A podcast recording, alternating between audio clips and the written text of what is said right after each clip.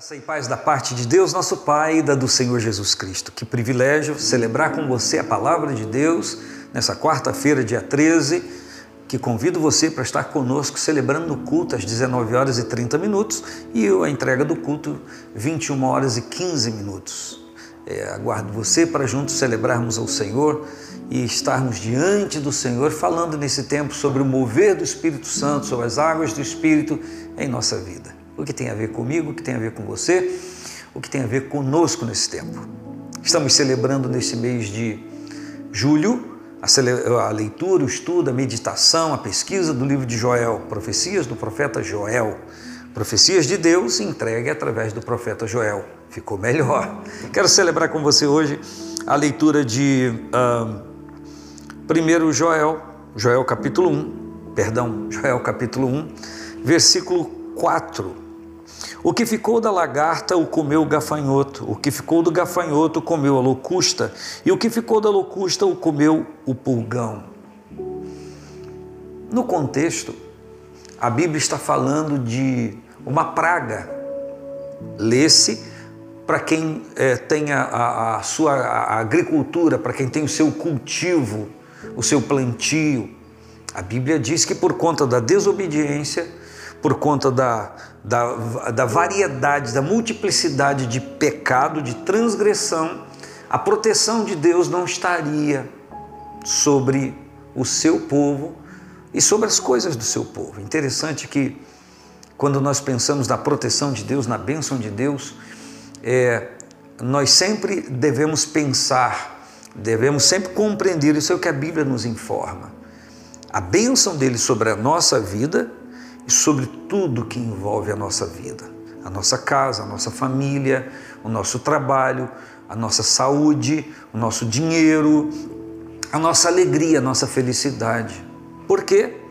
Porque a, a felicidade a eh, não está nessas coisas temporais, mas está em, está em ter a presença de Deus. E junto com a presença de Deus, vem aquilo que nós necessitamos. É o beabá da Bíblia. Jesus Cristo elucidou isso de uma maneira muito pontual quando em Mateus é, capítulo 6, versículo 33, ele disse, Mateus escreveu dessa forma: Buscai primeiro o reino de Deus e a sua justiça, e todas essas coisas, no contexto é, é, que diz sobre essas coisas, fala das coisas que são substanciais para a nossa existência. Ele disse: Todas essas coisas vos serão acrescentadas. Então, quando a gente tem a percepção que algo está nos faltando, que o nosso ser não está completo, é porque falta o governo do reino de Deus na nossa vida de alguma forma. Em algum momento, em alguma área, em algum aspecto, é que a gente tem essa percepção de estar faltando, da gente não se sentir uma pessoa completa, é porque na verdade o reino de Deus ainda não foi é, vivenciado da maneira como a gente deveria vivenciar. É, o que eu estou falando tem um desdobramento muito grande, eu não tenho tempo aqui para falar sobre isso e talvez não tenha nem condições de falar. Contudo, eu quero lhe dizer que, quando o Senhor é o nosso pastor, nós não temos falta de coisa alguma. Salmo 23. Então agora ficou bem mais claro. Por quê? Porque o Senhor cuida da nossa suficiência e também cuida de coisas que não nos são necessárias e que às vezes a gente fica com a mente naquilo. E aí nos sentimos não completos por conta disso. Então, há um povo que estava só interessado na bênção do abençoador e não no abençoador da bênção, eles foram comunicados que, assim como a todas as pessoas daquela, daquela região, daquele território, é, as pragas eram iminentes e vinham sobre a lavoura de todo mundo, já que eles não se dobravam ao Senhor, não eh, reconheciam ao Senhor, ao Senhor em suas vidas de uma forma prática, então eles sofreriam como todos os outros povos que não temiam a Deus iriam sofrer e já sofreriam dessas iminentes pragas. E o contexto bíblico está dizendo que a a existência do gafanhoto, que sempre foi uma desgraça para a lavoura, é, viria sobre eles e a manifestação desses, desses seres devoradores é, estaria presente na, na, no, no, aspecto de, de, de, das fases desses, desses gafanhotos, das fases de vida desse gafanhoto. O que a Bíblia está dizendo que a devastação seria total. Observe essa expressão no versículo 4 de Joel 1. O que ficou da lagarta o comeu o gafanhoto. O que ficou do gafanhoto o comeu a locusta. E o que ficou da locusta o comeu o pulgão. O que, que ele está dizendo? Que cada, cada é, é, serzinho desse, cada gafanhoto desse, na sua fase viria e faria o seu serviço, o seu trabalho e aquilo que um não conseguiu fazer, ele, ele crescendo faria, iria fazendo, iria fazendo, até que tudo fosse destruído. E no contexto do livro de Joel, a gente aprende também uma coisa, e no contexto da Bíblia, que o que faria esse devorador parar seria o povo voltar o coração para Deus.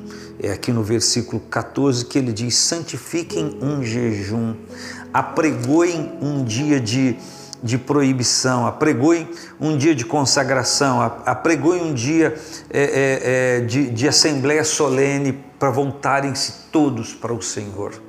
E aí então o Senhor disse, ele diz, disse naquele tempo que ele voltaria a proteger o seu povo que voltaria para ele em devoção. Isso tem uma conexão muito de perto com 2 Crônicas 7,14. Se o meu povo, que se chama pelo meu nome, se humilhar e orar e buscar a minha face e se arrepender dos seus maus caminhos, eu os ouvirei do céu, perdoarei os seus pecados e sararei a sua terra. E dentro do contexto, sarar a terra significa não só ela ser fertilizada, produtiva, mas também protegida a lavoura daquelas pessoas é, contra esses, esses bichinhos devoradores. Como está a sua vida? Como você se sente? Como pessoa, indivíduo, familiar, alguém que habita em família o seu trabalho, o seu sustento, sua saúde, o seu ser total. Como está? Como está a sua fé em Deus? Como está o seu coração em relação à vinda de Cristo? Como está o seu pensamento e a sua situação em relação à sua vida eterna, à sua vida após a morte? Você precisa pensar como eu, todos nós precisamos pensar sobre isso entender uma coisa: quando nos submetemos ao Senhor, não só somos abençoados na vida humana, preservado de muitas coisas. Ah, mas eu estou vivendo isso, isso, isso, isso. Pois é, mas se não fosse a mão de Deus, estaria de uma forma insuportável. A, razão de você estaria agora di, diante dessa palavra e me ouvindo falar com você é a bondade de Deus, a misericórdia do Senhor. Ah, mas já aconteceu isso e isso. Torna a dizer, se não fosse a mão de Deus, a bondade de Deus, você não teria sobrevivido a isso que a mão do Pai, que a presença do Senhor continue agindo na sua vida de uma forma muito poderosa. Um grande abraço, paz do Senhor Jesus.